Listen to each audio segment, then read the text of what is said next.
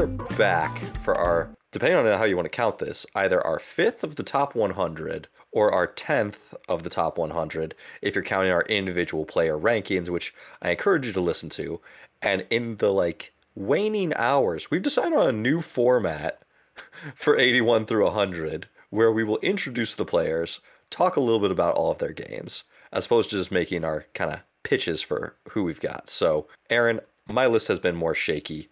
Who do we have at point guard? It's Kevin Johnson. As a Suns point guard, played for Phoenix for 12 seasons, Cleveland for one season right at the beginning, but averaged 18 points and nine and a half assists, which is incredibly high. There's a good four season stretch where he's 10 assists above. He's the second best player on a Suns team that goes to the finals, but also before that, the best player on some really good Suns teams even before Barkley. Yeah, to add some just general time context, if we put Barkley in there, he's one of the best early 90s point guards, kind of even mid 90s he has a little bit of a Derrick Rose vibe, which I realize that's starting to become a dated reference, but just a lightning quick point guard, really strong crossover, high assist guy. He was a guy that could get you 40 one night and then, you know, like 15 assists the next. It was a it was a nice blend where he wasn't entirely a shoot first point guard and he also was not entirely a pass first point guard. From 1989 to 94, he's 20 points and 10 assists on 50% shooting. The numbers tell you this is really one of the best players of all time. I feel like in terms of the best point guards ever, he kind of gets lost. Another very strange thing is he's a three-time All-Star and a five-time All-NBA player, which is sometimes you see like the one like a, a one unit gap on that, but have two more All NBA teams and All Star appearances is strange. I think it's because he just he starts some seasons slow with injuries, doesn't make the All Star team, and then heats up and makes the All NBA team, which is pretty impressive. Still. All right, who do we have at shooting guard? We have Sidney Moncrief. Five-time All-Star. We love Sidney Moncrief. Five-time All-Star, five-time All-NBA player, five-time All-Defense, and they won the first two Defensive Player of the Year awards. He's part of the the 80s Bucks, and the 80s Bucks are really good, and they never quite get over the hump of the Celtics and the Sixers, but they're up there winning 50, even 60 games, and Moncrief's such a huge part of that. It's him and Marcus Johnson, and then it's him and Paul Pressey and Terry Cummings are kind of two variations of this Bucks team, but the statistical dominance is, the, the statistical dominance isn't necessarily there for Moncrief, but the winning is. He's he is very clearly impactful on winning, and it is fairly short. But from age 24 to 28, he's 21 points, six boards, and five assists on 50% shooting, and the defense obviously is fantastic. Mm-hmm.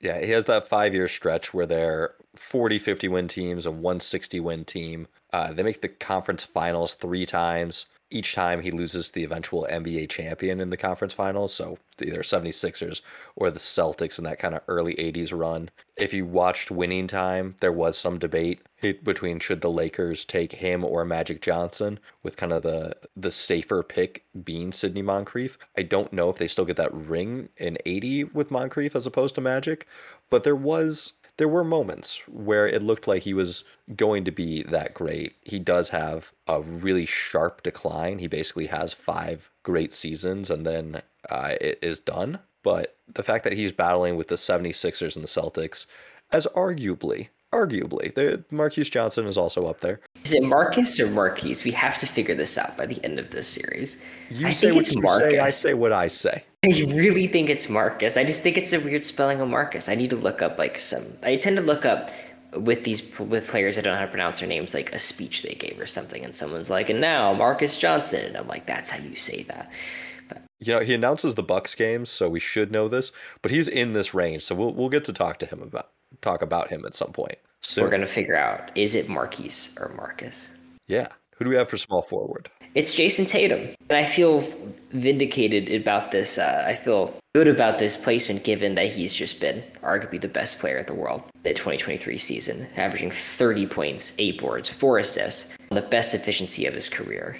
It's it's wild at how young he is because it doesn't feel like we should be ranking players this young, this high. But at this point, he has been the best player on two Eastern Conference Finals teams and one Finals team. And yes, we can look at the fact that he had kind of a down finals, uh, and we can look at some of the games within some of those runs, uh, like the bubble Eastern Conference Finals good stats, bad efficiency. I mean, we're talking 26.5, 10 rebounds, 6.3 assists, so like good stats. 41% from the field, not great, but you know, we are we're looking at a three-time All-Star, All-NBA first team, him guy and has more playoff success than a lot of guys' full careers. We can mm-hmm. already look at his playoff track record versus Bernard King's, who's the next guy on the small forward rankings, and you would take what Tatum has already done in the playoffs over what King did in his entire career. Absolutely. You you really would. Even someone like Carmelo Anthony, who we've already ranked,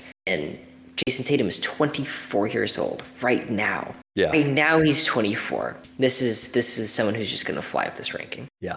For the power forwards, we have Amar'e Stoudemire, the six-time All-Star, five-time All-NBA player, a Rookie of the Year. He is the Suns' power forward during the Steve Nash years, and also goes to the Knicks for a few good years with Carmelo. He is Nash's big man down low. He is the pick and roll partner, and his knees explode.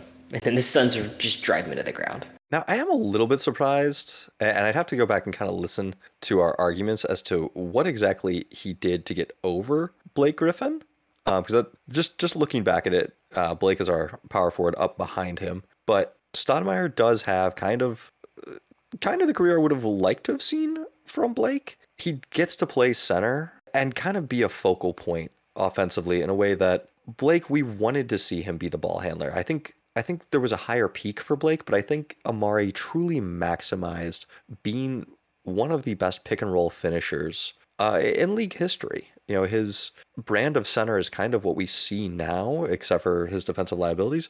But it's a smaller, it's a more agile little center who can run the floor and and get inside. And it's he's got a devastating speed and athleticism that made him really hard to guard. His career stats are 19 points, eight boards, and an assist on 53% shooting, which is really up there. His efficiency is just nuts because he is working with Nash so well. He he gets up there into the 23, 25, 26 points per game on 55% shooting, which is so hard to do. And the Suns are a great team. So you could argue those Suns are the best team in the entire league. They don't win the title, but the numbers could show that. And you know, with a few breaks, it doesn't.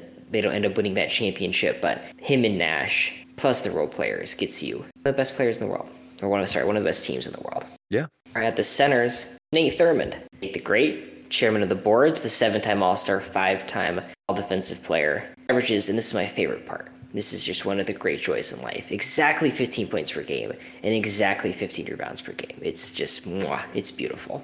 For the Warriors in the 60s and the 70s, yeah, Nate the Great, the greatest defensive centers ever. And Nate takes over after Wilt Chamberlain leaves. They actually play together for a little bit in kind of a weird Nate is the power forward, but just this jumbo, jumbo sized lineup. And it's really amazing to see how the team responds as soon as Wilt is gone and Thurmond moves to the center and they have this defensive anchor and someone who doesn't really care about scoring. Now, one of the knocks on Thurmond will be that he really is not a good scorer. We are talking below league average true shooting, below league average effective field goal percentage, below league average field goal percentage, which as a center in an era before the three point shot it is just very rare. He has 15.8 offensive win shares, which is very, very low given his, his the points he's scoring. But something impressive with Thurmond was I, what I like about him is he is shooting the basketball. He's getting up there to 20 points per game, and I think there's still value in that,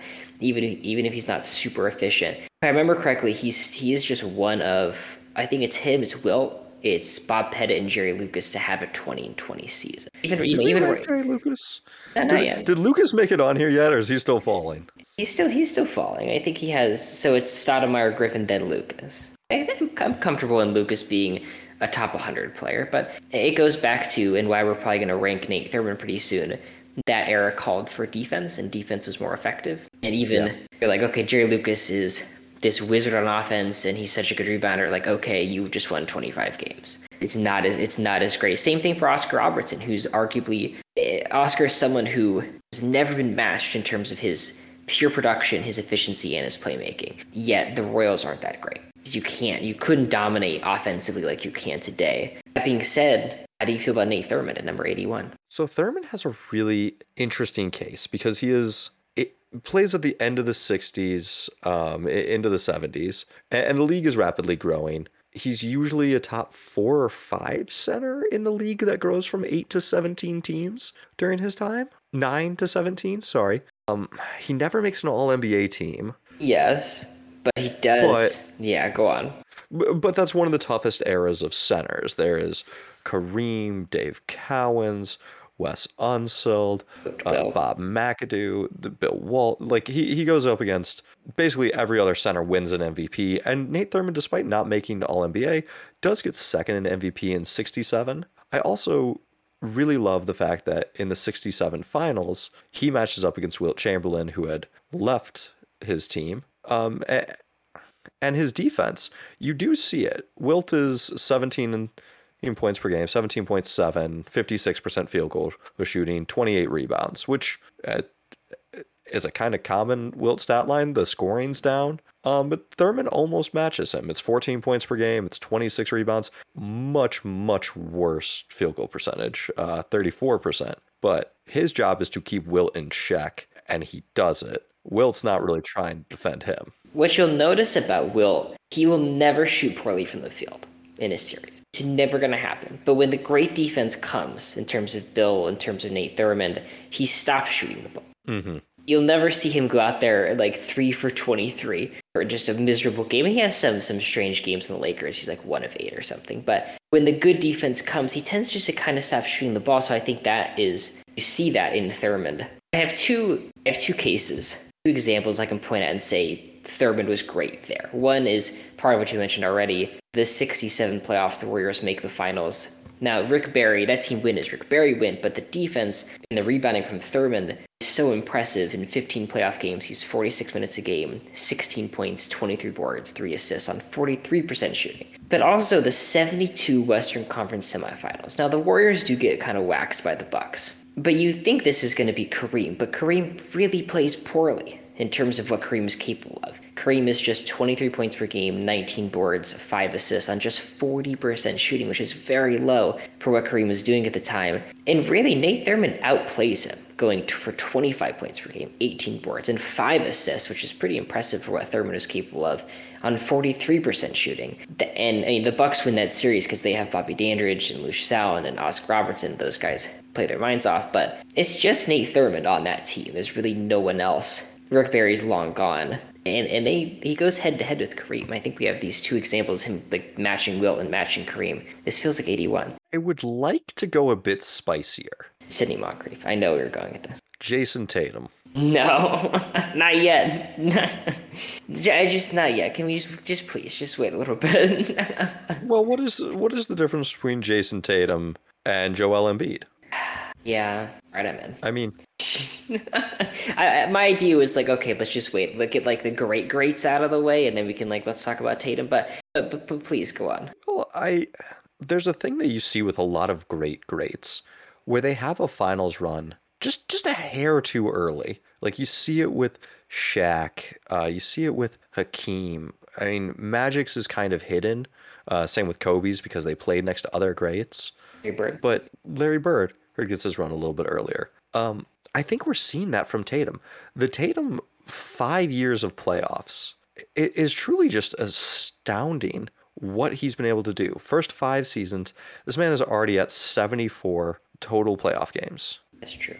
Nate Thurmond in his career plays in 81 playoff games. Now there are more rounds in the playoffs, so you know you, you get to. Yeah, but by age 24, Thurmond had Thurmond made the playoffs one time. It was 24 yeah. right now and that, that has to do with you know college eligibility and blah blah blah. But well, and it's not like Tatum is just riding coattails. You know, he enters the league as a 19 year old rookie. Um, you know, he has an average game seven against the the Cavs. Uh, you know, he's game seven against LeBron. It's 24 points, seven boards on basically 53% shooting at 19.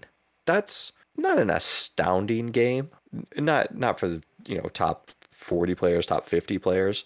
But for a 19 year old rookie, I think we have to give that game a lot of respect.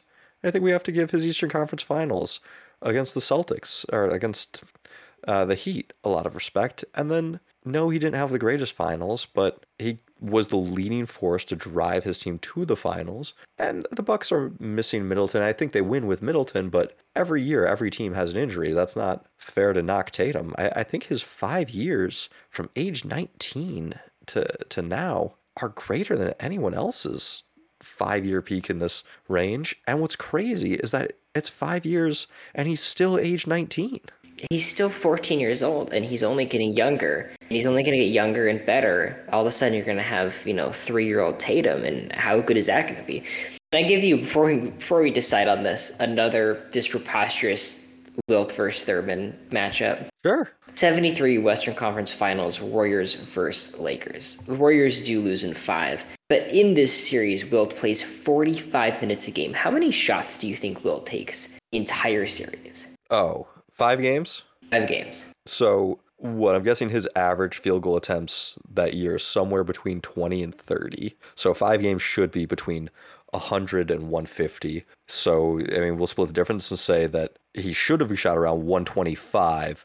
Is it more like 75? Okay, so let's reel it in a little bit. This is this is Wilt's last year. He's shooting the ball just okay. seven times a game in this in this in this year, which is which is again just I don't I know he could have shot the ball more. I don't know why he's not. He still leads the league in rebounding. It's super impressive. He shoots the ball 18 times all uh all playoff series. He averages seven points, 23 boards, four assists, and obviously super impactful being that that center and three Lakers average 20 per 20 a game. He's 11 of 18 in that uh, is eighth in field goal attempts on the Lakers. Pat Riley took more shots than him. Pat Riley shot the ball more than the Pat Riley from from uh, Miami Heat in uh, Miami Heat and Laker fame. I, I gotta slip in. Make sure make sure I mention the Lakers. He's not just from Heat fame. It's gonna kill me. Yeah. But Thurmond on the other end is 15, uh, 16 points per game, 17 boards, four assists, and he shoots 83 times. All right, let's do it. Let's put Thurmond pinned in there. And do Thurmond then then Tatum? Because I'm interested.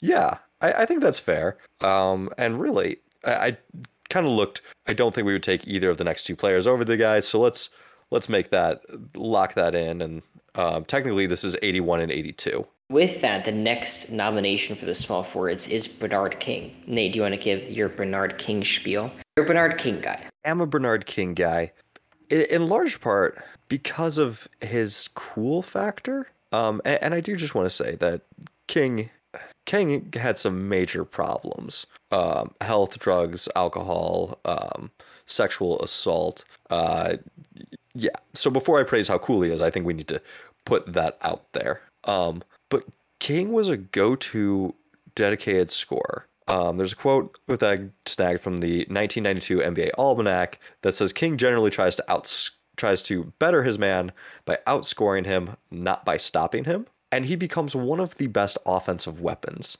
And he is incredibly meticulous. I love guys that like have this head game. And he's like, listen, there are five ways to counter the defense. If they give you the shot, they give you the right, they give you the left. Um, they like press into you, and I forget what the fifth one was. Um, you need five different moves to counter those ty- five types of defenses. There are 21 spots on the floor in which you can shoot from. You know, you've got straight ahead, you've got the corners, and you got the wings. Um, at at these different spots. He he like mapped all of this out, and so he designs these five moves to take him from anywhere to these five spots. And there is a brief, brief moment in NBA history, and that's probably why we don't have him that high. That is, it's just a brief moment where Bernard King is the greatest way to get two points. You know, it kind of goes from the skyhook to King for about a season and a half. You know, he tears his ACL and misses 11 games or the final 11 games of the season in the playoffs. But from that 85 playoff run to most of the 86 season, maybe I've got that mixed up, 84, in the mid 80s. 85, he has a scoring title, then he blows his knee out, and then misses essentially the entire 87 season as well. He's and I, he is made out of vibranium as he is basically 26, 30 a night, to 30 a night, and then he destroys his knee. And then he comes back, and by age 34, he's able to get back up to 28 points again. And then he destroys his knee again, and he still manages to come back, and he's, you know, 10th of the player that he was, but very impressive. Yeah.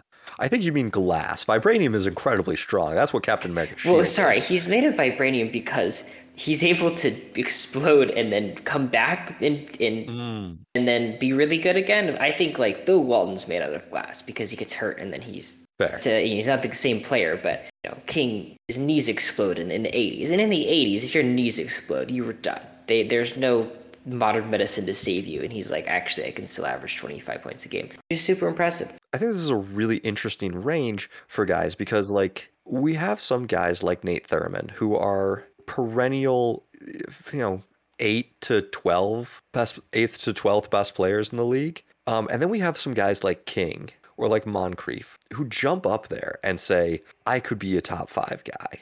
I could be the number one guy on a title contender. A, a lot of the guys that like are maybe a little bit closer to Kawhi Leonard, um, except for they'd never won.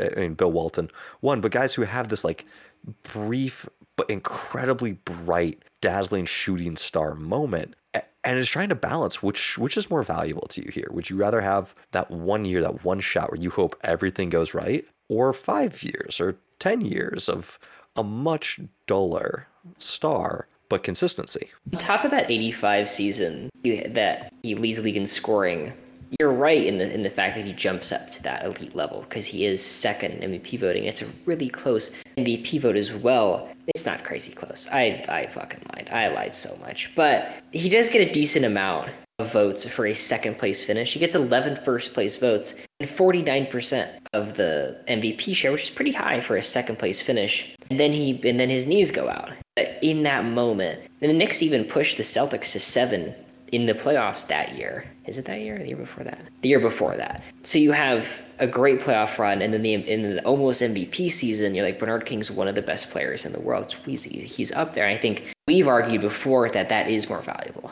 and that's why we haven't talked about Reggie Miller yet. We'll talk about him yeah. today, hopefully. But you would you would take that that like flash in the pan three seasons where like this guy is one of the best players on earth than someone who was who was worse than them at the time. I think someone asked me a question on TikTok a long time ago. They said, "Who's better, T Mac or Vince Carter?" And I'm like, T Mac was better, and they played. They played at the same time just because Carter kind of exists in a level below him, out both kind of precedes him and outlasts him. People kind of say like, oh well, Carter was better because he was he was they just they have more Carter evidence, but it's like no, McGrady was the better player when it mattered. They has mm-hmm. the peak. Um, I'm not I'm not interested quite interested in Bernard King quite yet. I, I don't think I don't know maybe I am, but we still have to talk about our an MVP, our centers well, nomination. Quick, Go ahead. Before we move off of him, that 84 run Celtics are looking to close out in six, uh, and this is in the Garden uh, because the Celtics were the one seed, the Knicks are the five seed,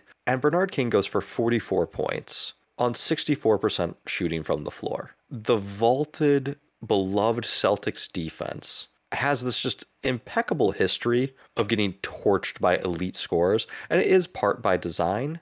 They they say, listen, we're gonna let the scorer give us all he's got, because we don't think he can do it by himself. And that's why you do see Jordan in 86 have that game. You see Dominique Wilkins also in 86 have those types of games. But that's their gamble. They say this one guy can't beat us, and then he does it. They lost that gamble. Uh, no, over a seven game series, sure, you win it, but it, it speaks to his greatness in the same way it does for Jordan, the same way it does for Dominique. You've kind of talked me into like I really didn't consider King to be someone that can make it this high. I, I, I we're so passionate about uh, about Bernard King. It's really it's really uh getting up there. But before we get too crazy, our center nomination is Wes Unseld, and I always like to describe Unseld as this is the '70s Draymond Green, but what he does is more impactful. Given that defense is really valuable in this era, I hate Wes Unseld. I know you don't like his MVP, he did win it he does win the MVP. It's a strange year.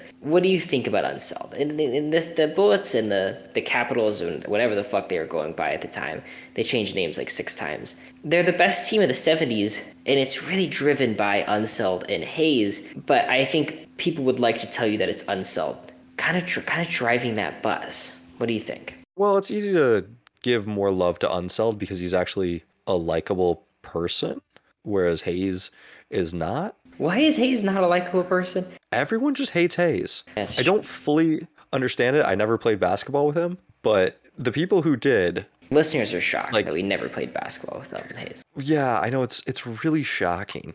but it's it nevertheless like Hayes. It, it's debatable who's less liked, him or Rick Barry, amongst players in this era. And I love reading oral histories, and everyone's just like loves to shit on Hayes and Rick Barry, and so it's really it's a lot easier to give the love to Wes Unseld, who, who's a worse player. Um, yeah. But he does he does lead a great turnaround. I mean, they're a 36 win team before he gets there. They're a 57 win team after he gets there. The MVP for the turnaround is huge, and you do see a good growth from a lot of the guys that were there the previous year um, to, to when they're playing with him, and they attribute a lot of that to his style. I would say it's as if you built a team around a Draymond Green, and it actually worked. Like the skeptics' view of could Draymond lead a team? Could he actually be this? This is that. This is you know having Draymond be your focal point. This is Draymond getting traded to the Pistons in midseason. I don't know. The Pistons are out though. Pistons are out on the Draymond sweepstakes. Who's your, who's the who's the new bad team? Do you see the maybe the, what if the Jazz are like we're like we're in on this? I mean, you could do the the Hawks. You could do the um Bob or not the Bobcats. What am I Whoa, you're like ten years behind. No, no, the the Hornets. I'm getting Charlotte. um, like imagine if if Green just left and went to Charlotte and they won 50 games next season, like and entered championship contention. I I personally do not believe that Draymond Green could do that. I don't believe like three years ago Draymond Green could have done that. But Wes Unseld is is a closer version to that of let me do all of the dirty work. Let me set these just brick walls of screens. Let me throw the most famous outlet pass in, in NBA history, which I'll never understand how that outlet pass is as revered and talked about. And he still has like three assists a game. Was it two assists a game?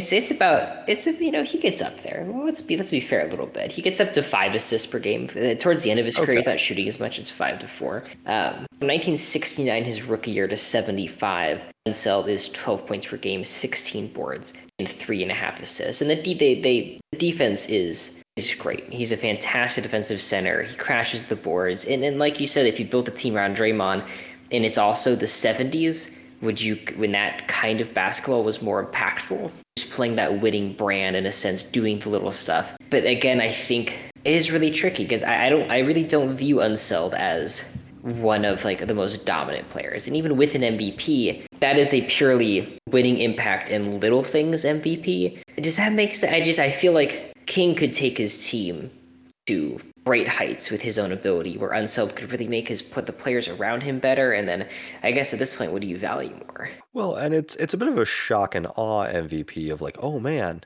this is the new hot thing. Um, and then he never does it again. It, it's there's no growth, there's no development. It's like to put in maybe a modern context, we all talk about Derrick Rose, or not we all, but th- there's a crowd that talks about Derrick Rose with the hypothetical, and they're like, man, he's the youngest MVP ever.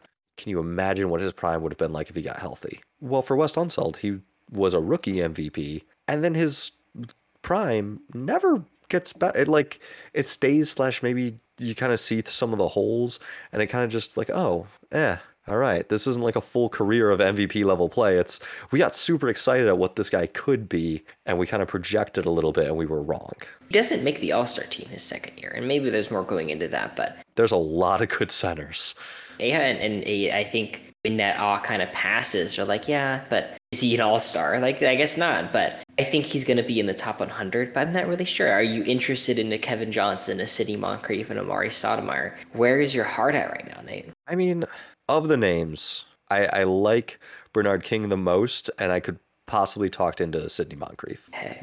I feel like Moncrief. Moncrief kind of reminds me of it's, it's a version of what the Pistons built in the 2000s with kind of Billups is at the head, but Rip Hamilton and Ben Wallace are just as important. Where that's a great team. Plus Rasheed Wallace, in essence, that's a title team where the Bucks always kind of fall short. Maybe if they had that fourth guy, they wouldn't have. But is it Phil Pressey or Paul Pressey? I'm, I'm totally Paul Pressey, right? Well, can we can we lock in King at 83? And there's a reason why I want to lock him in there, and that's because of our next small forward on the go- on the board. We're finally gonna figure it out. I'm googling. I have to know. How do you pronounce Mr. M. Johnson of the Bucks of Bucks fame? Bernard King locked in at 83. I think I like that. I like that. I remember um, what's that guy's name? What's that guy's name from the Nick Wright. You know Nick Wright, the ESPN guy? Marcus Johnson. Marcus, let's go. I knew it was Marcus. Um, Nick Wright had his like top 50 the last 50 years. It was atrocious. It was atrocious. Absolutely atrocious. Uh, I think Bernard King was like in the in the 50th and like the 40ish or something range. I think he was one of the first guys because I only I caught the first few after Sidney Moncrief was like number 49. I was like, this is ridiculous. this is just preposterous. I'm out. Now, do you know how Nick Wright got into sports? Like, yeah, uh, Nick Wright won Who Wants to Be a Millionaire. Really? And then sunk that money into making a sportscasting career. It's cool. Smart guy. I, you know, I'm like, that's that is awesome. Please go back to winning Who Wants to Be a Millionaire. He like he should go back, do it again. Uh, and like See, he was on a Ringer podcast. It was like, yeah, I lost it all gambling too. do you want to talk about Marques Johnson in terms of 85th spot? That seems high. That seems high, Nate. 84th spot, I mean. I want to have the debate between him and, and Moncrief because they are the two driving engines. And I think Moncrief is the better version, but Johnson has a little bit better of a career, a little bit longer of a career. It's it's an interesting it's an interesting thing to say the least. It's a little bit longer. He also gets up to 25 points per game in 1979. That team isn't as good, and that's part part of why his uh, his numbers are there. He also averages 10 boards a game as a rookie, which is just that's pretty impressive. I didn't know that. Look, I probably looked at this page a hundred times and never caught that. Also, when when doing some research for this pod, I found a couple of interviews of him, which of course I did not listen to. I just read the transcripts of like an idiot, because uh, I would I would definitely know how to pronounce his name. Um, but I really love hearing players talk about other players, and I, I meant to bring this up with King, but he he says like the three hardest players he had to play against were Larry Bird, Bernard King, and James Worthy. And you know, on King, he talks about him being a headache, a migraine. Uh, he worked so hard for position. He beat you up to establish offensive position, and and then you know once he got it, there's there's kind of nothing more you could do. Before we get to into Johnson, he is the small forward of the Bucks '80s run, and he's wait, wait, got. Wait. Oh. He is the point forward of the Bucks That's true. '80s run, a word that he coined. He, he claims to be the origin of the term point forward in their 84 series where Tiny Archibald is out injured. Uh, he takes over running the point guard position while still kind of playing the, the small forward role and claims to have coined it in that moment. That's that's pretty cool. So he is the point forward for the Bucks, and uh, from 1978 to 84 with the Bucks, he is 21 points per game, seven and a half boards, and three and a half assists, with about a block and about a steal on 53% shooting, which is just nuts efficiency. He's a five time All Star, three time All NBA. He's gone by the time the Bucks make that last conference finals in 86. He's replaced by Terry Cummings, and essentially, he's good enough to have to be replaced by two really good players in Paul Pressey and Terry Cummings. I'm, and I'm going to look up right now whether it's Paul or Phil Pressey, because those are two people that do exist. It's Paul Pressey.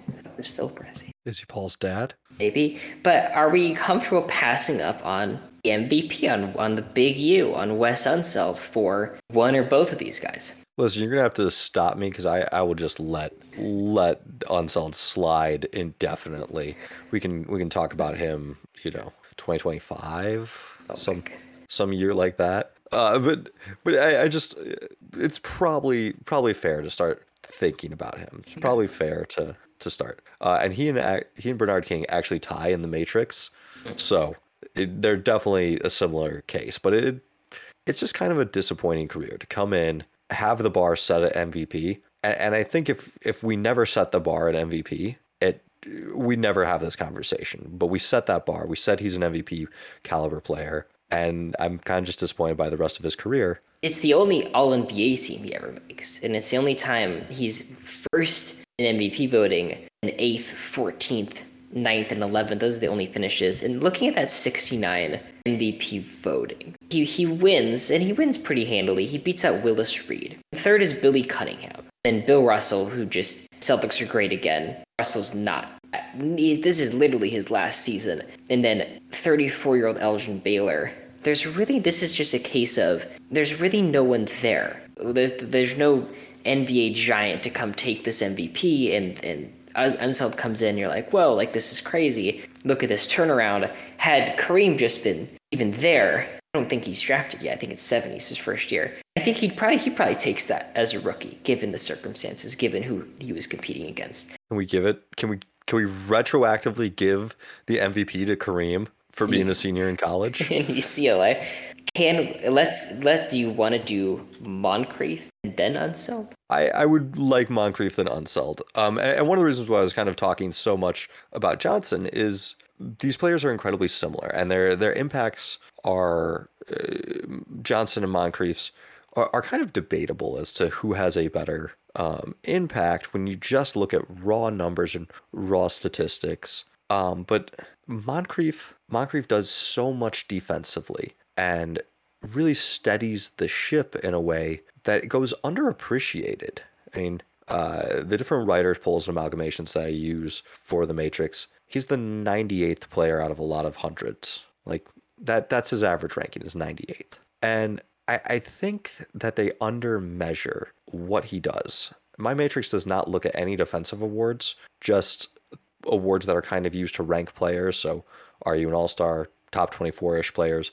Are you all NBA, top 5, 10, 15 ish MVP? And he comes in 61st all time and how that balances out. And I think I think he is definitely the best player on the Bucks, even though it is close. I think I like this placement. I'm glad we can get Unseld in there before it starts. He starts free falling. We're looking at 86 now. We have two new candidates for the shooting guards. It's Reggie Miller, five-time All-Star, three-time All-NBA player, played in almost 1,400 games at 18 points per game, three assists and three boards. One of the greatest shooters ever. For a long time, made the most threes in NBA history. The most efficient scorers ever. One of Nate's least favorite players. I feel Reggie Miller. So I've you're gonna appreciate this. Okay. Um, I've been reckoning a lot with my Reggie Miller uh, hatred because I have this thing that I want to start buying jerseys every year on my birthday for whatever year I am turning.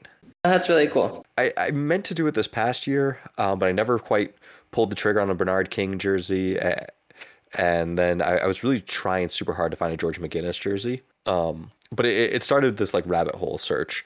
And technically, I started this when I was 21, and then I graduated college and it was broke and I had no money. But that's why I have this Dominique Wilkins jersey right here. Um, now I'm just picking them up off the internet when some poor college schmuck moves to MSU and is like, man, I want beer money. This Mitchell and Ness uh, two hundred dollar jersey I'll sell for forty bucks. I'm like, thank you.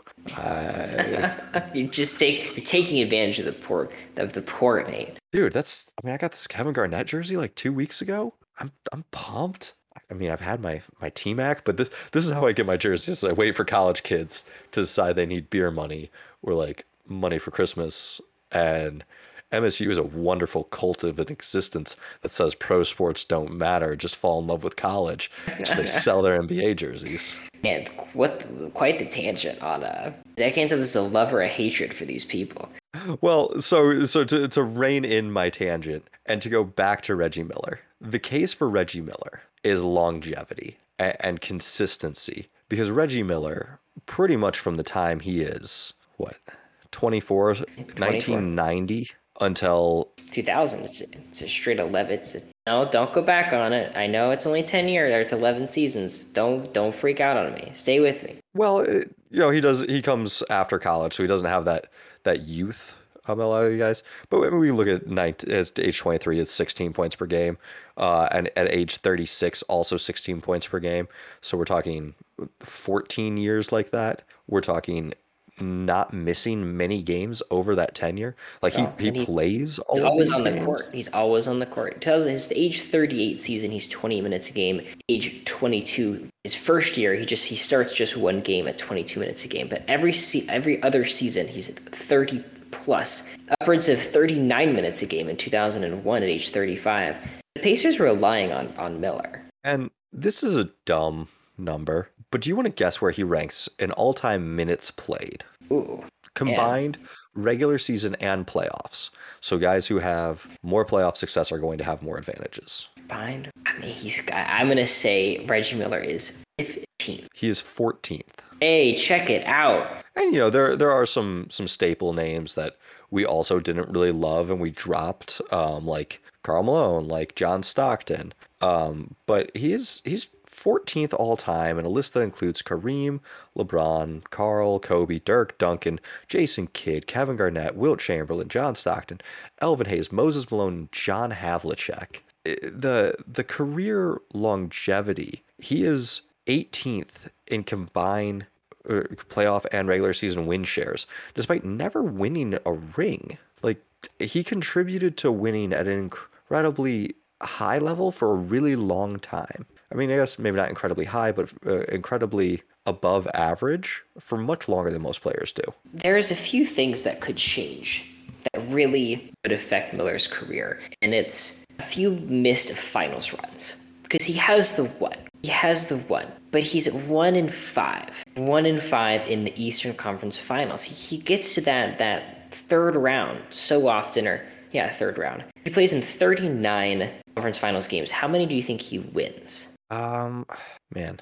What's his record in conference finals games? Conference final. You said 39? 39. 39. He plays in the five times. Or so six times. Six, sorry, six times. Six times. So that means he's taking 24 losses. So he's winning 15 games. It's he's he's, he's 17 and 22. He's 39. Ah, because he did win the one time. He wins yeah. the one time. Um, that's that's a that's this is a five. It's just there's five win difference in '94. The Pacers make the conference finals. They lose in seven to the Knicks. In the year after that, '95, they lose in seven to the Magic. And Miller is incredible in both of those games. He's basically 25, three and three and two on 50% shooting, lead efficiency. Even 1998, they pushed the Bulls to to seven in the conference finals. In 1999, they pushed the Knicks to six in the conference finals. He has the way he finally breaks through in 2000 just to run into Shaq. Even in 2004, they pushed Detroit to to six. At this point, Miller isn't really contributing at a high level, but man, there is there is a world where Reggie Miller makes like makes five finals and wins two of them. Eh, that's in the cards. Eh, it's I, we always talk about rings left on the table. Miller has those, and they're not as obvious because he's not making the finals necessarily. It's always so so close. In the '95 conference finals, Game Six, if they lose, the Pacers go home, and Miller comes out and drops 36, 7, and 2 on 13 of 19 shooting. Now, the next game, the Pacers as a whole just kind of drop an egg, and Miller included in that in game 7, but at clutchness is there. The big game stuff is there. He really is one of the best playoff performers ever. I had gone through, and I don't remember the numbers anymore, but there is an abundance of playoff series where he leads the entire series in scoring, and then uh, there's another separate abundance where he leads just the Pacers in scoring. He is a playoff scoring nightmare. He should be our next pick. So I, I want to now talk about the dark side of Reggie Miller. Please. The dark side of Reggie Miller is that he is a one dimensional player and he does not find ways to contribute. What was the stat line that you read about him in game sevens? I will find it in one second for breathing directly. It was something like 25 ish points. You talking about game seven or that game six I talked about? Uh, the one they played well in. He's 36 points, seven boards, two assists, two steals. Okay, that's that's actually fantastic rebounding from it's Miller. Pretty good. It's pretty good. We can go to game seven. Look, it's a disaster for everyone on the Pacers. Um, Miller is 12 points, four boards, zero assists, two steals on five of 13 shooting. Yeah. There's, there's well, your uh, there's your fodder. Well, and uh, I've got another fodder game, which is Game Six of the '98 series against Chicago, because we we celebrate. We love the fact that Chicago pushed or uh, Indiana pushed Chicago, the Bulls, the last of the three-peat, the last dance. They are this this challenge in Game Six, which the Pacers win to force Game Seven. Reggie is two for 13, eight points, two rebounds, zero assists, and that two rebounds and zero assists I mean, we can cherry pick games right and left.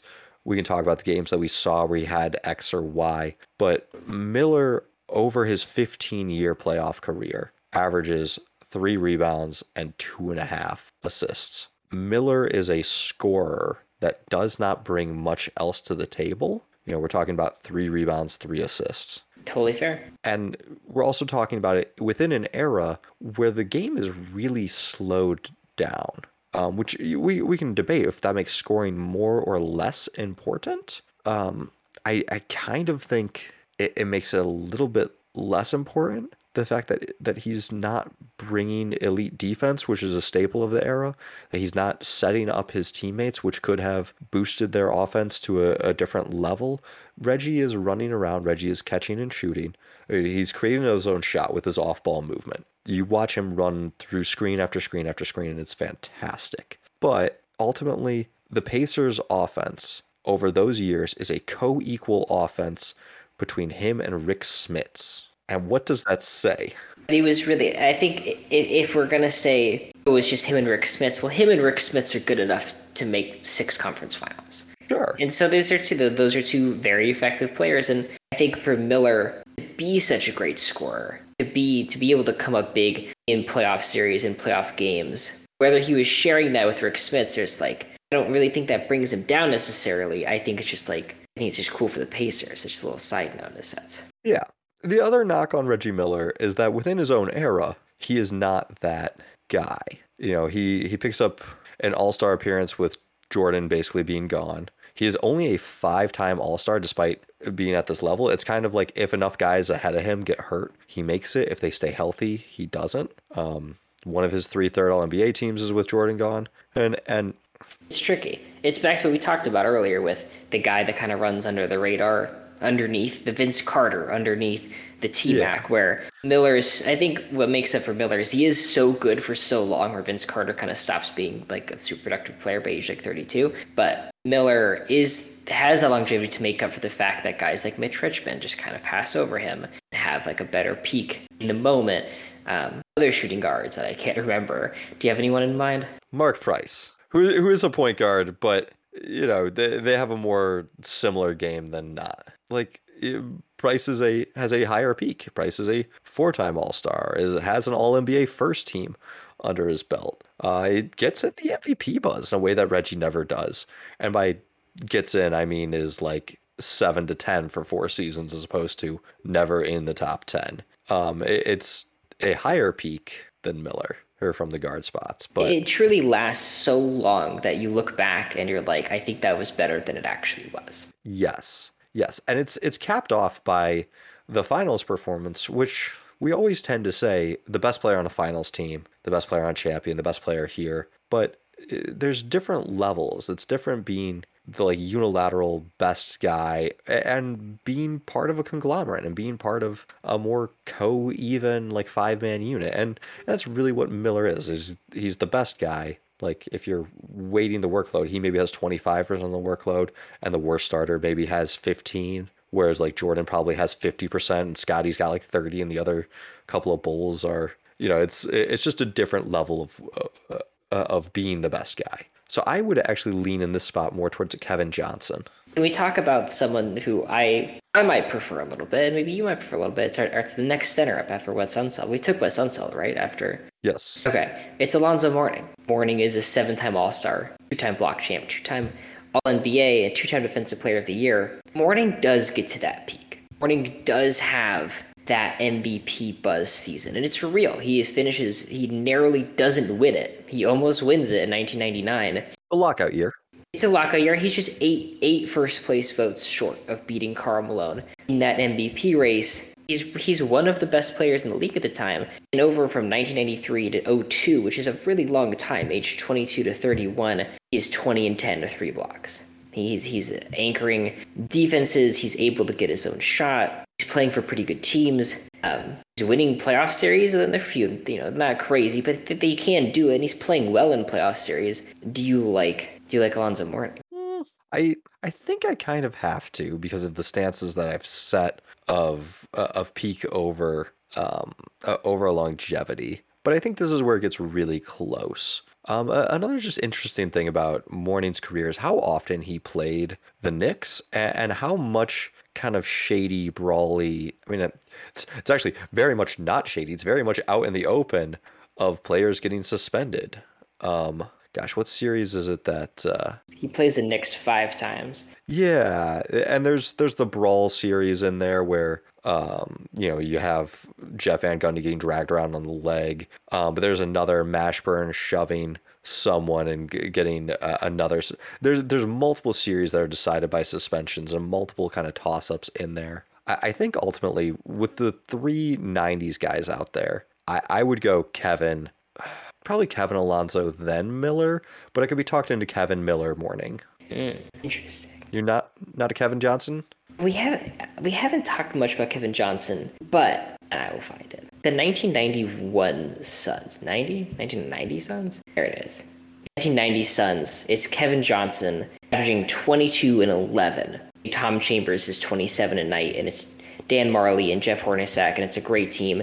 They win 54 games. They actually have the highest SRS in the league. By SRS, that was the best team in 1990 was actually the Suns, which is really interesting. And, and with that, you could say, hey, like the, the players around him aren't world beaters. It's it's Hornacek and Majerle and Tom Chambers with Kevin Johnson kind of running the show. You can get the best team in the league. I don't think you could ever have that for Reggie unless you take the running the show part out of it and I'm a little, you know, the thing with Mourning is that, that like if he if that 19 if that 99 season ends with him winning a playoff series, I'm all in. Like, I, but it doesn't. It just doesn't. Yeah. Um, after he almost wins MVP, he drops 21, 8, and, and 1 on pretty standard efficiency, and they lose to the Knicks in a five game series. And that's it. And that, that, that great season is essentially over. Man. I want to say there's some chicanery in that. Yeah. I, I keep using chicanery or but it's it's not. It's it's open brawling. It's, it's, it's open fights and players getting suspended. Yeah. Um and so maybe maybe this is actually one of the seasons without it but it's there's enough there with them and the Knicks because because of the the Pat Riley stealing. Um just a lot of bad blood and a lot of kind of interesting pushback. All right, I'll give you the final say on the order of these three guys. Okay, let's lock I, I, I'm all I'm all in on it. Do you want to go Kevin Johnson? Yes. And then, man, because is the is the longevity worth it? I think it is. I think let's go Reggie and then Lonzo Mourning. It totally goes in the face of everything that ever said, but I think for Reggie, you're looking at probably one of the ten best longevities ever, and that that matters. I, I, I think it's one of the twenty best. This which is where he ranks in minutes and win shares and a lot of a lot of cumulative stats. He's like in the top twenties all time. Um, and I just want to check our our upcoming shooting guards before we lock all of this in. So we lock in our point guard. Um, that would bring the next point guard up to be Tim Hardaway Sr. Do we think he has any case over the guy, the the other three? We can dive into him more, but just quick before we we lock in and kind of move on. I, I actually do want to wait on Alonzo Mourning because I'm interested in our shooting guard, David Thompson. Okay. Okay. So if we lock them in, um, then our next three on the board, uh, correct me if I'm wrong, are going to be Tim Hardaway Sr., David Thompson, and Bob Lanier. That is true. Are you? Are we doing Alonzo Mourning? Are you interested in a David Thompson over Alonzo Mourning? Make the case. Actually, before you make the case, can I read you kind of snippets of something that I wrote years back on David Thompson? Please go ahead. So there are three things that David Thompson is known for. First, his nickname, Skywalker, because of his amazing leaping ability. He's listed at six foot four, but some believe Thompson to be shorter, making his high flying even more impressive. said that he could snatch quarters off the top of backboards. Even though skeptical of those claims would say he can't do that, but he can put his elbow in the rim. Michael Jordan called him his inspiration.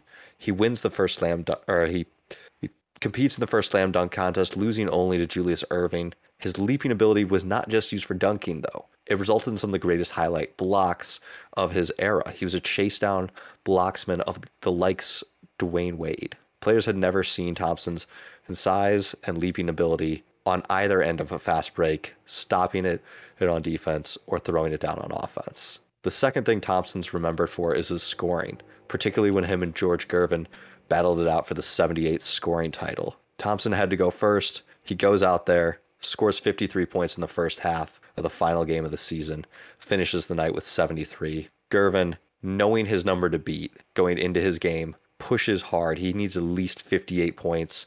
He squeaks over the edge with 63, but Thompson's 73 points still is an NBA record of the of one of the highest scoring games of all time. Unfortunately, the third thing about David Thompson is the saddest thing.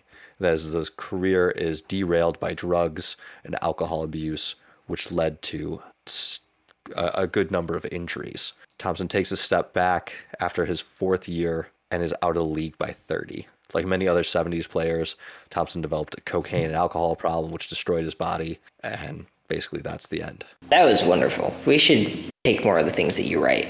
That was perfect. I, you I know, think... try, I also did classes in spoken word poetry, so like, if I could actually write something half decent, I can speak it.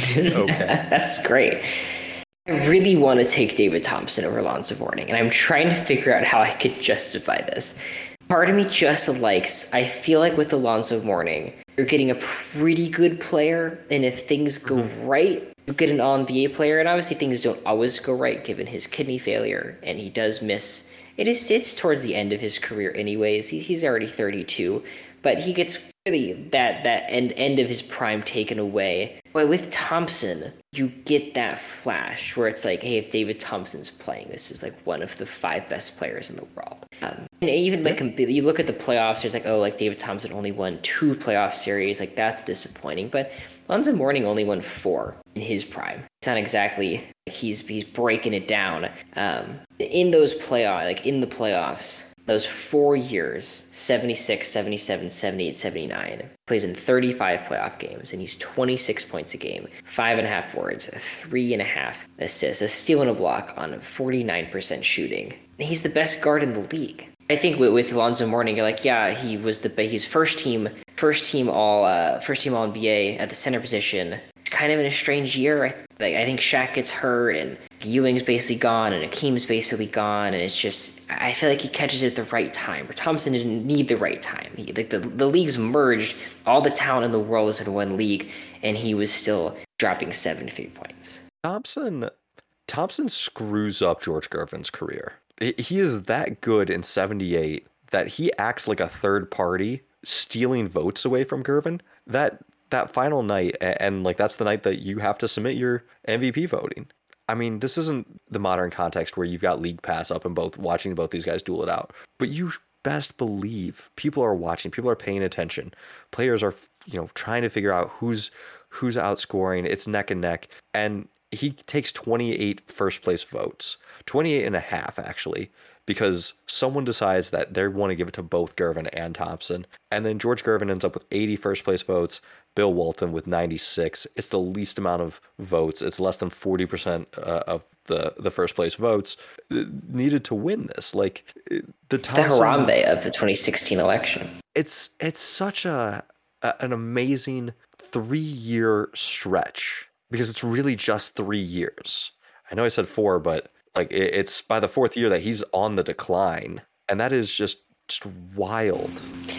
There's something really sad about Thompson. I don't know if you know this, but the NBA used to have like NBA classic All Star games. They bring back old players and they would play. Mm-hmm. They stopped doing that after Thompson plays and gets hurt. After all of that, after all the injuries, uh, Thompson, I think him and Norm Nixon, the Lakers uh, 70s guard, both yeah. get just brutally injured because they're in their 40s at this point. Um, I think this is like 1992, 40s, maybe older than that. Um, and I guess 40s. Yeah, 40s. We'll, we'll stick at 40s. Um, and so that it's kind of a cherry on top, like an evil, rotten cherry on top of the, of the Thompson career is getting hurt again, trying to play the All Star game. But do you want to do Alonzo Mourning and then David Thompson? No, I want David Thompson. I want David Thompson too. Let's do it. I want that memory, that that splash in the pan, and maybe maybe that's something that we'll say about Derrick Rose um, too in, in some years. Maybe we're just too close to the Derrick Rose because he's not really in this conversation yet.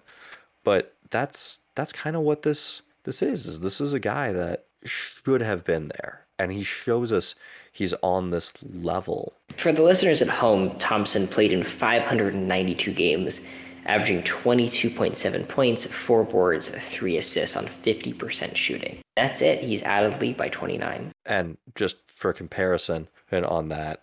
Good time. Derrick Rose in his first four years is 21 points per game, 280 games. So it's it, there is there's still the case that that Thompson is higher in in the first four years than, than Rose. I, I make the comparison just to try to add some modern context to it, but I that's agree. that's what we're talking about. Is like a better Derrick Rose. We have a point guard nomination we never really talked about. We've mentioned him, and Tim Hardaway Sr. the five-time All-Star, five-time All-NBA player. Is in 867 games at 17 points, 8 assists, and 3 boards. Are we interested in him at the 89th slot, are we looking Alonzo Mourning now? What, make, what makes Hardaway interesting really is he is, starts off on fire. Three All Star appearances, three All NBA appearances, and then it takes us. He gets hurt. He blows out his knee at age 27, and then he it takes about two seasons, three seasons to get back, and then 97, 98, he's leading these really good Miami teams, and then he kind of ages out as a smaller guard does. But if we could have had that age 27, 28, 29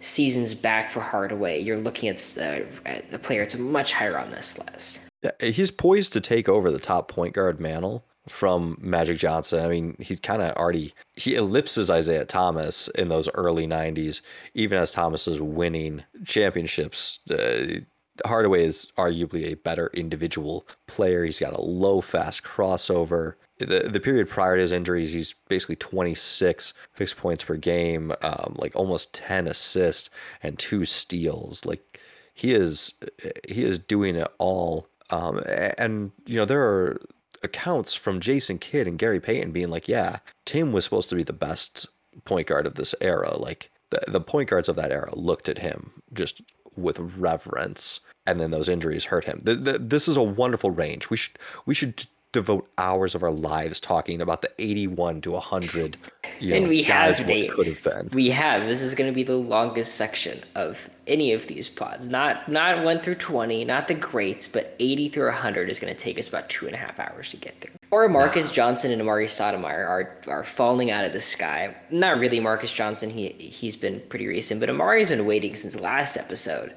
are we? We're just gonna just acknowledge that he's there, so the listeners aren't confused. I don't know why we haven't acknowledged him, but then we can move on again. Yeah, yeah. I, I think this is the right spot for Tim Hardaway Sr. I think him and Kevin Johnson are are very similar cases. Kevin maybe not quite as high of a peak, but a little bit longer of a peak, and I'm I'm willing to make that sacrificial trade off. But I like having them in the same ballpark of each other. How about the the the shooting guard nomination left in uh, David Thompson's absence? It's Vince Carter. No. All right, that's fine. I mean, so here's the difference between Vince Talk Carter and the, the, the difference between Vince Carter and, and Reggie Miller. They're rather similar. Their case is longevity, not peak. Neither is really an MVP candidate. Neither is like cracking MVP or All NBA first teams, not really even cracking much of All NBA second teams.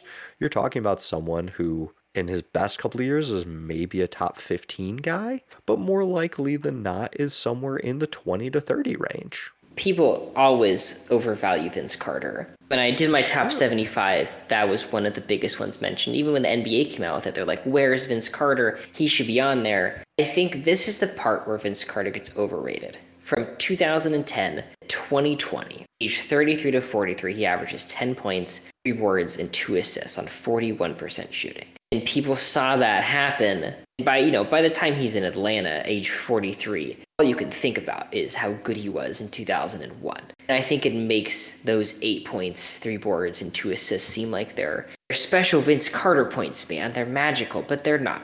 They, they, they aren't as they aren't as important. And, and there are a thousand players who have averaged eight, three, and two. Harder doing it doesn't help that case. And so you go back and look at exactly what you said, which is about it. You know, it's an eight-year stretch where maybe at the at his best he's kind of scratching on the on the top ten, top twelve, but he's probably closer to top twenty. Yeah, yeah, and like I, Carter will make this list. I, am not going to do a top 100 and leave Carter out to dry, but I, I think I think Tim Hardaway Sr. is a higher uh, value piece. Um, you know, we've got, I would take a couple of the other nominations, maybe not a couple, but at least Tim Hardaway Sr. over him. I'm all in for Tim Hardaway Sr. at 89. Bringing up Kyrie Irving in the point guard spot. So just to recap, we have Tim Hardaway. Tim Hardaway's gone. We have Kyrie at the point guard position. Vince Carter, Marques Johnson, Amar'e Stoudemire, and Alonzo Mourning still. Is now the time for Alonzo Mourning. Oh, I thought we locked him in at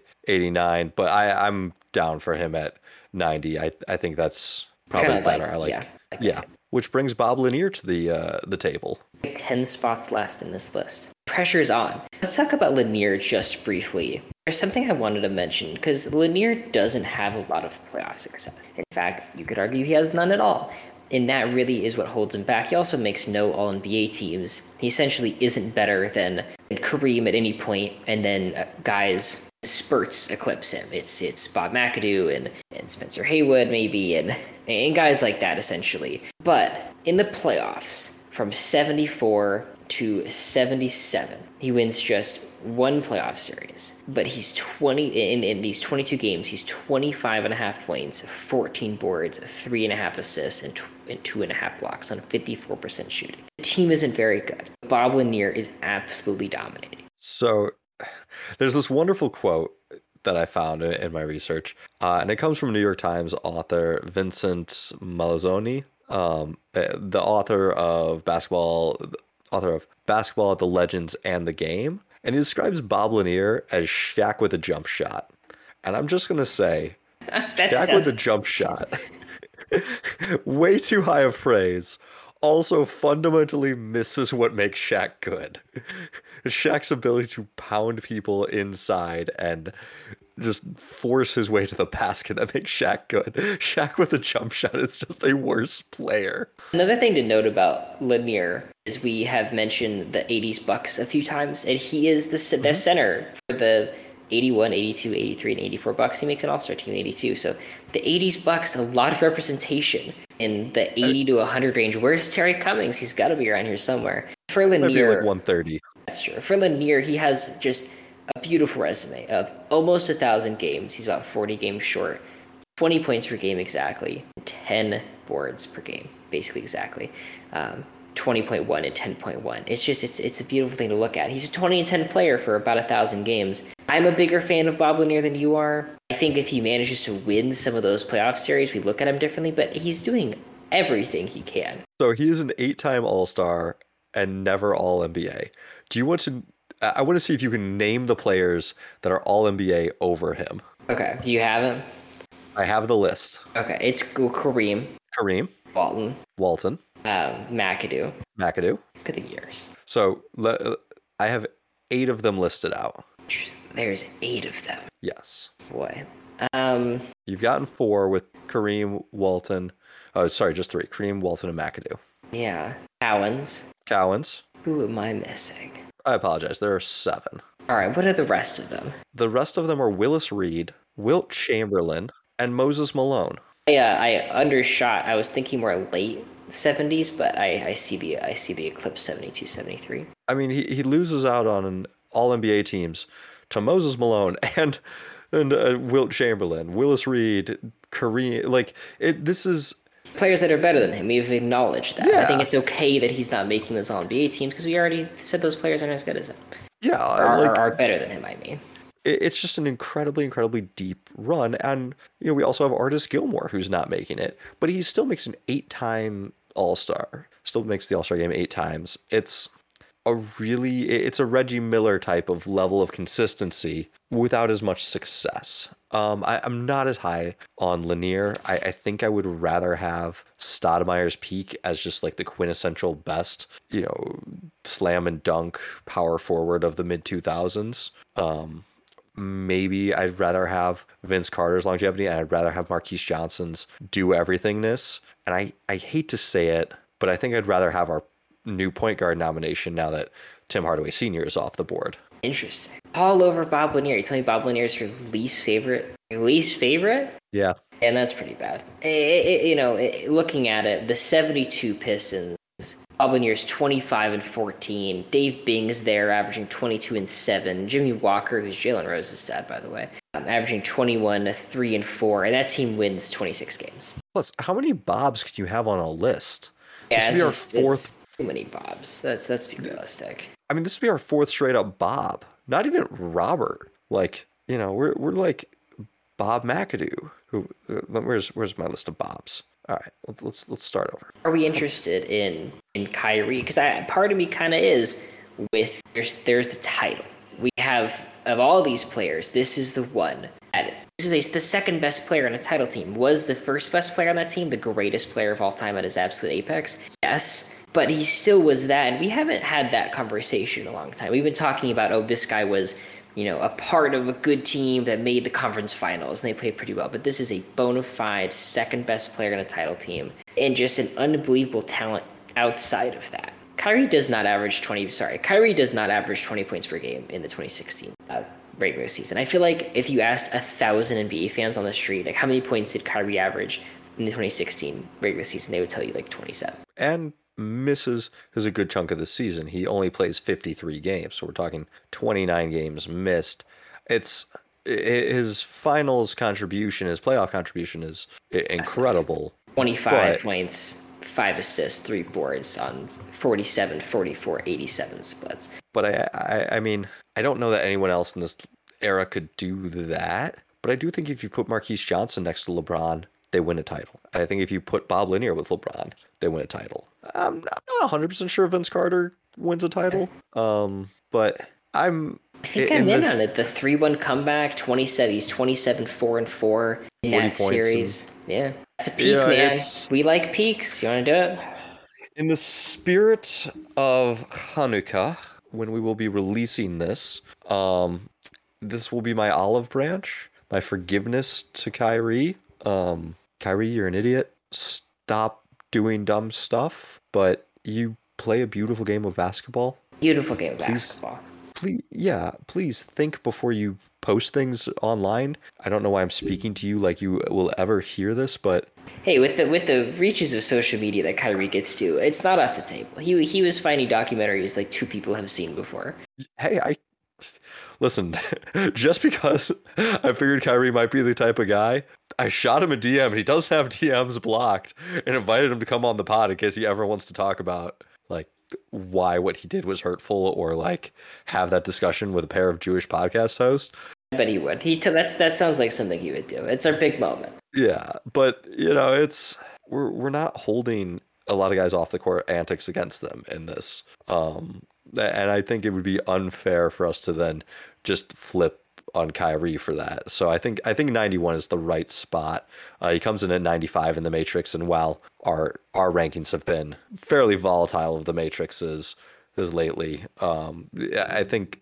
Let me stop hitting my mic. I, I think this is a good spot for him. With that, we get Tony Parker. I really love this. I like this is a strong candidate coming up behind Kyrie a six time All Star, a four time NBA player, a four time champ, you get the contributions to titles, a finals MVP. That's a contribution to a title. But what's more impressive to me is that 2012 13 14 run, where he is the leading scorer on the Spurs. I mean, 13. What is it? Basically, 2012 2013. These great Spurs teams are kind of led on offense by Parker. Now, they're great on defense, but there's a universe, and it's a Ray Allen shot away from okay, Tony Parker probably got another Finals MVP and like and led the Spurs to a championship. In that, in, in 2013, in the playoffs beforehand in the West, he's just demolishing teams. He's 22 3 and 6. He's 22 5 and 6.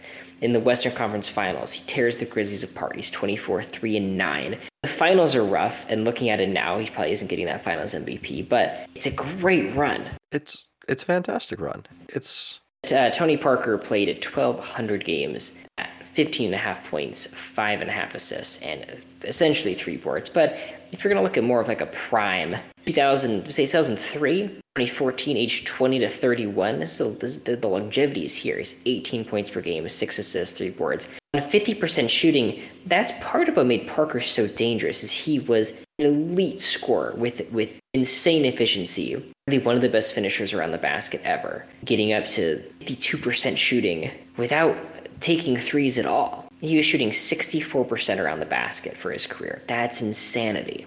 And he does have some some fantastic playoff moments. Tony Parker in the 2008 playoffs in a rematch against the Suns, who, you know, barring the Robert Horry hip check, uh, Nash getting knocked out, the suspensions, like the, the Suns were a legitimate competition. The next year, Parker says, no, I'm going to average 29 points per game and just light the Suns up. And this is going to be a five game you know, four and one gentleman's sweep. Uh, and I am going to take it to Steve Nash. Nash is 33 at this point, but Nash is 16 points, 7.8 assists. Parker, 29.6, seven assists.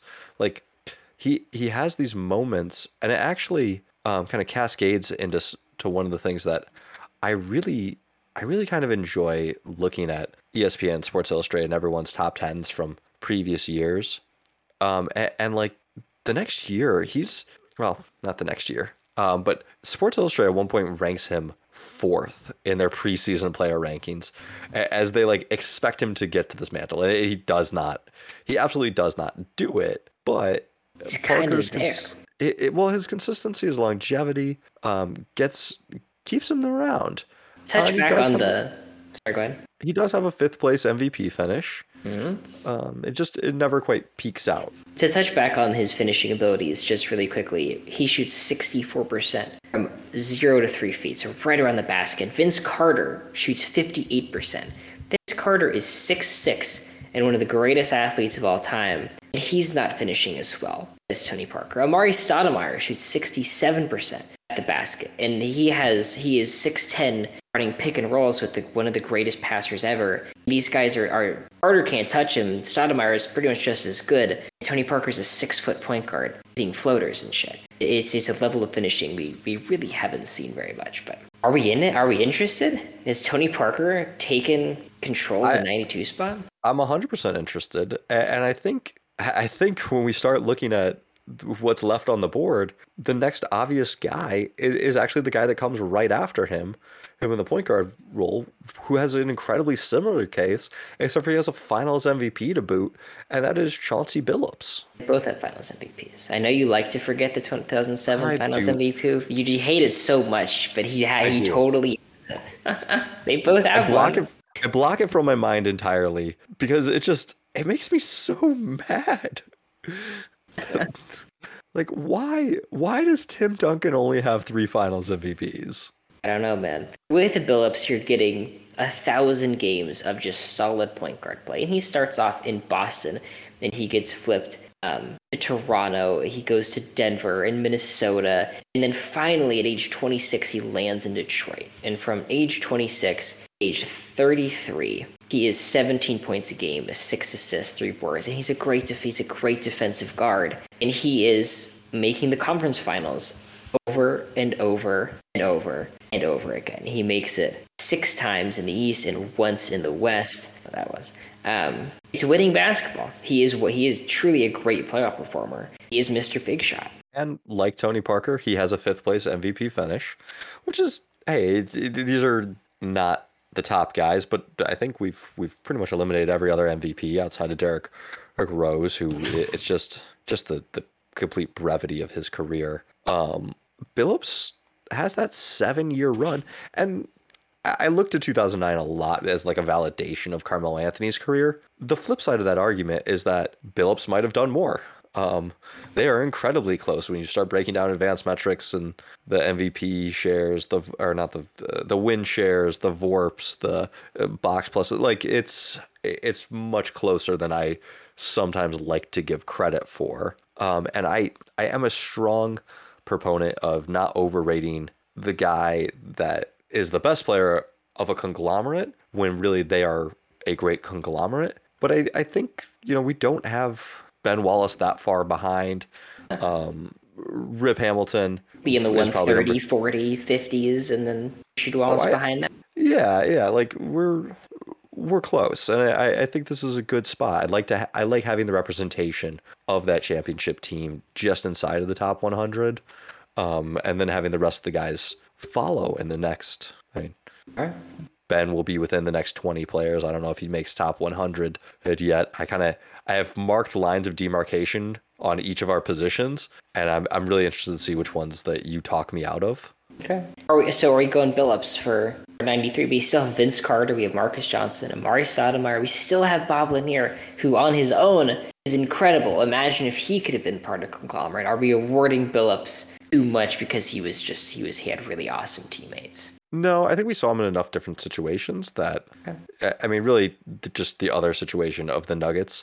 I think if he had just stayed with the Pistons his whole time, I might be a little bit more skeptical. But he is the, I mean, he's the agent of change when he gets to Denver that gets them farther than they've gotten beforehand and as far as they've ever gotten since you know, the Western Conference Finals. So I, I like locking him in there. All right, that sounds good. That brings Dave Bing to the conversation. Do you have any? Does not bring Dave Bing? Okay. Dave Bing. You, I remember when we did our point guards, I was so excited because I, I, I found Dave Bing and I was like, Dave Bing, the tenth best point guard ever, and you you just destroyed it. And You ripped into a thousand pieces, and you were right. And it's I didn't look deep enough. As you look at Bing, you're like, this is a Hall of Famer. He has a scoring title. He's a three-time All-NBA player, seven-time All-Star. But being at his best isn't taking a team to the playoffs in an era where you really could just take a team to the playoffs. It's Not a ton of teams. Um, well, can I tell you that I looked more into it and I did find kind of the loophole. Okay, go ahead. The loophole is that the NBA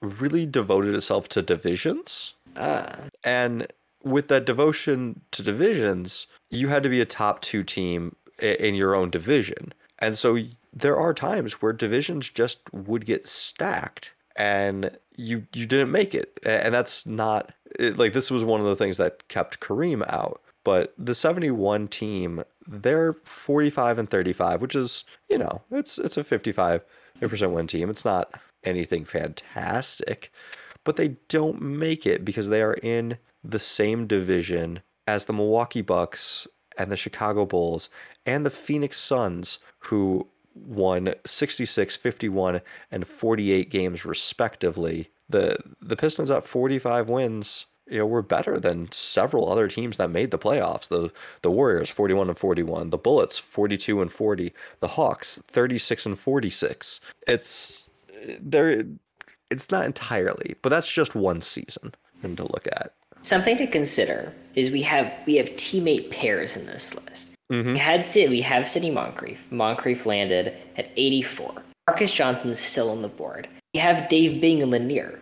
Uh, or nominations right now. These guys were teammates in Detroit. They're maxing out at about 45 wins. Mm-hmm.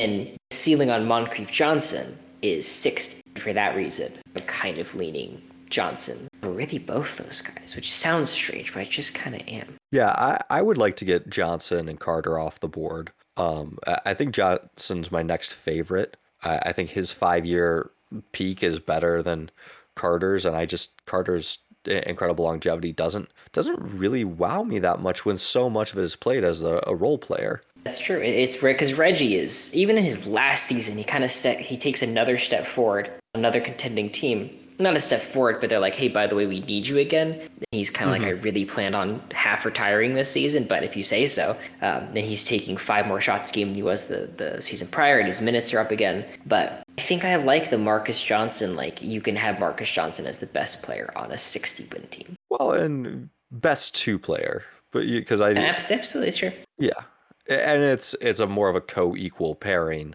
than anything else. But then we, I would much rather him than the Dave Bing Lanier because you look at what does that pairing get you? It's a center and a point guard, it's, and it gets you basically nothing. Yes. Now they are the Venn diagrams of their careers are not perfect. Bing starts off earlier and starts to kind of decline by the time that uh, Lanier gets there. So like Bing's best several seasons are probably 67 to 71. Lanier enters in 71.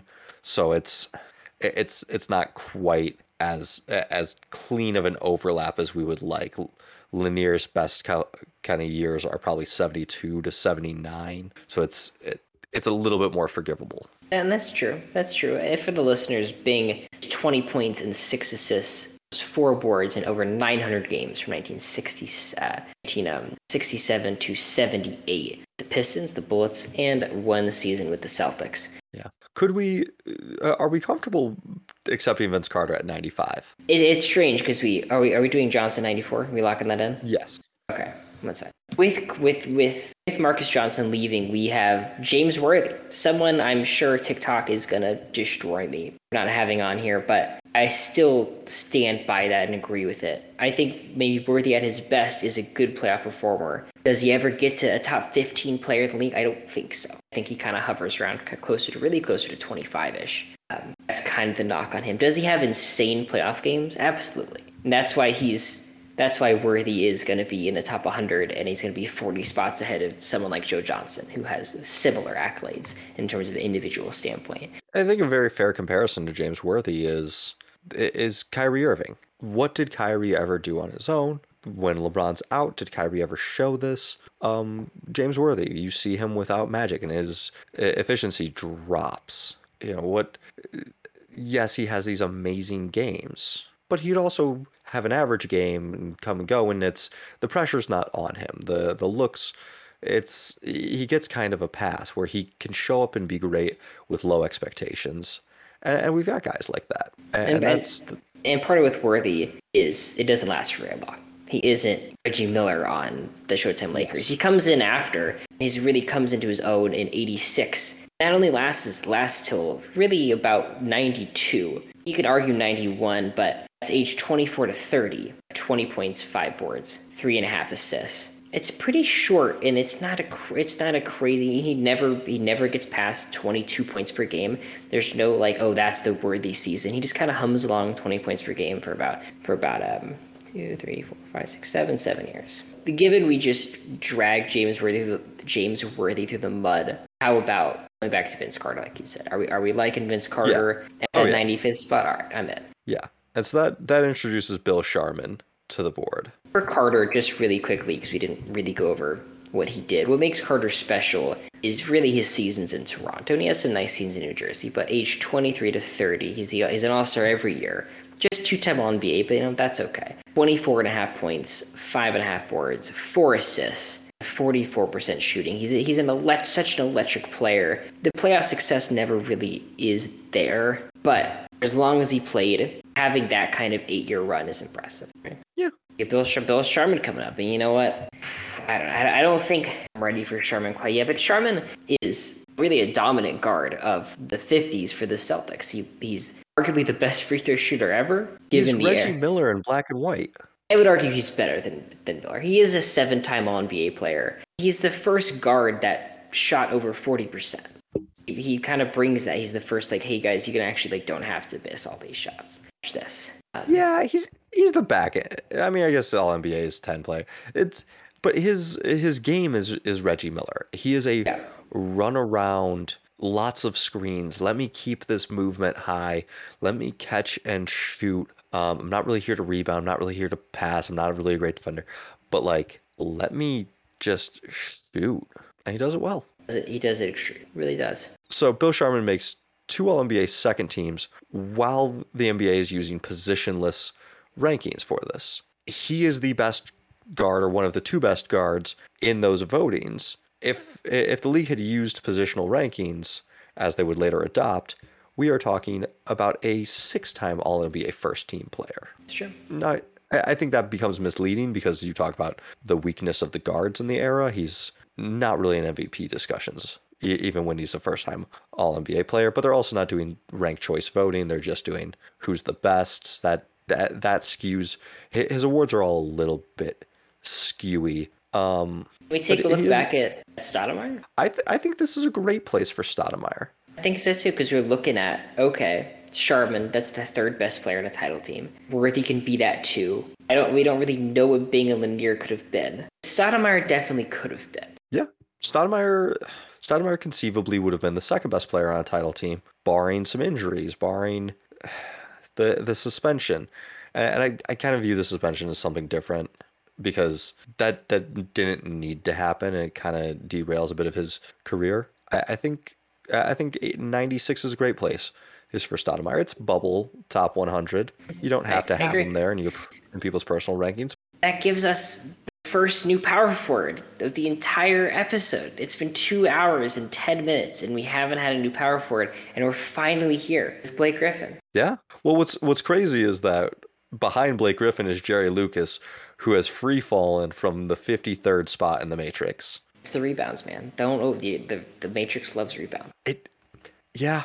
I mean, it it it does enough to the point where it kind of hurts hurts him because then he gets overrated and then people just left to trash on him. But let's, let's talk about Griffin for a second because you get a six-time All-Star, five-time All-NBA player, player that was good enough to have a, a third place, a third place MVP finish from 2011 up until 2019, and there's some some injuries among that stretch. He's 22 points, nine boards, four and a half assists on 50% shooting. That's age 21 to 29.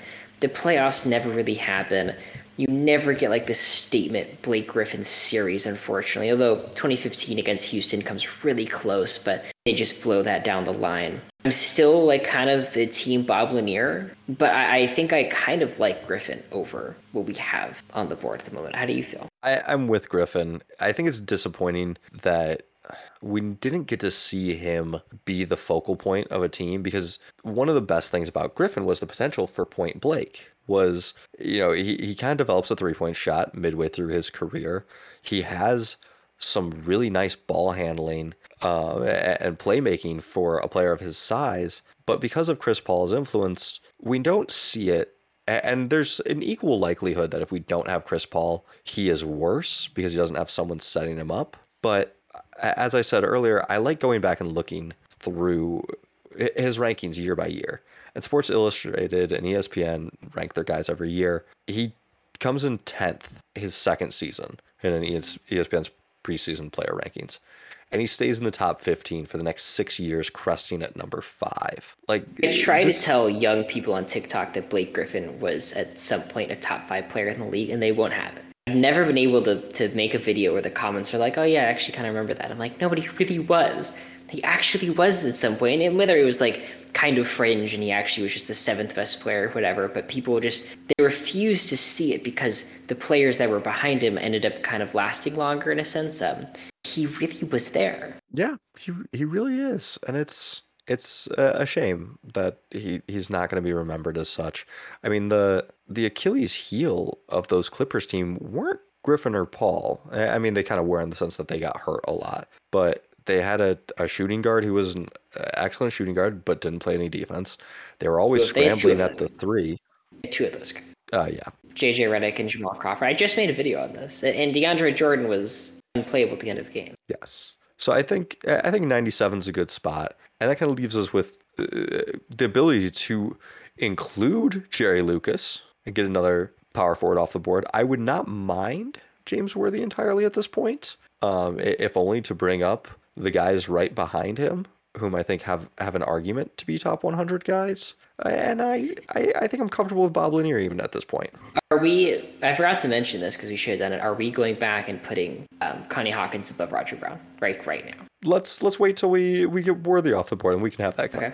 conversation. I don't know. I don't know if we're getting Worthy off the board. I don't know if it's going to happen. I think I think in terms of going back, Bob Lanier from 74 to 77 in the playoffs 25 points, 14 boards, three and a half assists, two and a half blocks on 54% shooting. He's doing everything he can. He's doing it all, and he's the low seed because the team isn't great. Playing these great teams. Let me let me let me delve into it just a little bit for a second. Um, his best series it was like a three game series in 77. The Warriors. Rick Barry just kind of dismantles them, and it's like a young Robert Parish, but it's Lanier on the other side. It's kind of it's a Rick Barry versus Lanier battle, and I just I don't think you get that with Worthy or Lucas or yeah any of that. It's also all. I mean, we've got a lot of ABA guys kind of coming up. Hope with you know, Roger Brown, Connie Hawkins, um, waiting in the wings. I I I think I'm comfortable with Lanier at at 98. But I, I think Dave Bing is unfortunately going to have to wait for when we gear up and do 100 to 120. I think so too. As much as I respect Bing, we're looking at two more spots. But with that, I don't think this is the direction we're going to go. But Ben Wallace is the next center. Are you interested at all? We don't have to delve into it too much because I'm sure we'll get to him. He'll be like a 20 minute segment to start 100 through 200 just on Ben Wallace. No, I, I, I think I think Ben is off the board. I think Dave Bing is off the board. Um, yeah, I, I think we've kind of narrowed down our, our, next option to three players. Well, I'm also not that interested in Bill Sharman. I feel like Bill Sharman is kind of not the most interesting. Maybe you talk me to Ben Wallace over Jerry Lucas. Uh, so, but I, I think James Worthy is is next. Let's do it. And then that does bring up something that you and I had been messaging about of do we like Roger Brown or do we like Connie Hawkins? And initially in our small forwards pod, we went with Roger Brown. I, have been messaging you the last couple of days about wanting to switch to Connie Hawkins. Connie Hawkins, over pretty much the same five year period, averages two more points per game, three more rebounds per game, has one more total win share combined regular season and playoffs, has one more all league first team but he gets in the NBA versus Roger Brown, who has a second team. They both have two first team all ABAs. Roger Brown's third is a second team ABA, whereas Hawkins is an NBA. Hawkins also makes the jump to the NBA much sooner. I mean, Brown plays pretty much his whole career in the ABA. And looking back at their careers, Hawkins is a much better individual player.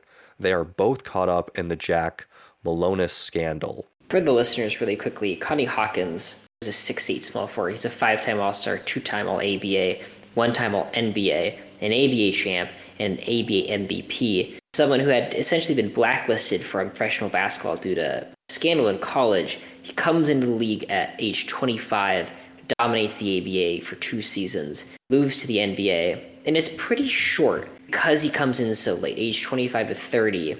23 points, 10 boards, and 4 assists on 48% shooting. He kind of starts to break down, but that's normal. It's he, start, he started playing basketball in the early 60s. For someone to get to age 30 and to start kind of falling off, that's just kind of what happened. For Roger Brown, you're looking at someone who, from 68 to 72, age 25 to 29, essentially the same stretch as Hawkins, is 20 points per game, 7 boards, 4.5 assists on 47% shooting, which is kind of the same numbers. But Roger, the, very similar. The difference is everything you laid out beforehand. Um, with Roger Brown, he's kind of a part of the Pacers ABA dynasty, picking up three ABA championships. Yes, it's he's ABA version of James Worthy. He does get one uh, playoff MVP. Connie mm-hmm. Hawkins also gets a playoff MVP. Roger Brown, it's just fantastic to. I mean, not fantastic. It's actually horrific to look. Roger Brown committed to college in 1960 and then does not get to play because of that same betting scandal that wrapped up him and Hawkins. They're both banned. They do not play until the ABA starts. And so they go basically six and a half years. They, they don't play till ni- or till 67, the 67 68 season. And they come in there and they are fantastic. They are two of the best players out there. Um, I think the thing that I missed when we were doing this talk earlier is that Hawkins in 68, that first year of the ABA, gets to the NBA Finals, pushes Pittsburgh or p- pushes the New Orleans Buccaneers to game seven, and he's not in game five. I can't find why. If he's hurt, if he's suspended, what exactly there is. Um, but that game six is 41 points, 12 rebounds on 68% field goal percentage. It's it's just it's a fantastic game and there are a lot there not lots, but there are several players from the Buccaneers that people would know. There's no one else from the Pittsburgh Pipers. And so I think I think I'd like to put Hawkins there. I, I think Hawkins is a beautiful way to end out round out the top 100. He is an awesome what if from a what if the NBA didn't decide to screw over a bunch of players in a betting scandal that they had marginal um, marginal connections to. Like it wasn't. Uh, yes, it, it, like I think he was convicted of introducing the guy to uh, to other players, not even point shaving, but like knowing and being around like that. That's just real sketchy. It's certainly sketchy. I think giving Hawkins that that that spot number 100 is really good. I'm interested to see where Jerry Lucas ends up, the seven time All Star, five time NBA player. But I think for Hawkins, you kind of see that effectiveness really come out more. Yeah. So reading back over it, that puts our 81 at Nate Thurmond, 82, Jayson Tatum, Bernard King, Sidney Moncrief, Wes Unseld, Kevin Johnson, Reggie Miller, David Thompson, Tim Hardaway Sr., Alonzo Mourning is number 90, Kyrie 91, Tony Parker 92, Billups 93, Marquise Marquez, Marques Johnson, Marcus. and Vince Carter, Amar'e Stoudemire, Blake Griffin, Bob Lanier, James Worthy, and Connie Hawkins, rounding out the top 100. Our five nominees, when we figure out who all else is coming up for 100 to 120, are going to be the gentleman Dave Bing, the sharpshooting 60s player Bill Sharman, the ABA Dynasty member Roger Brown, the bruising rebounder Jerry Lucas, and the undersized but elite defensive center Ben Wallace. It's been a joy making this. Truly has been. A great time.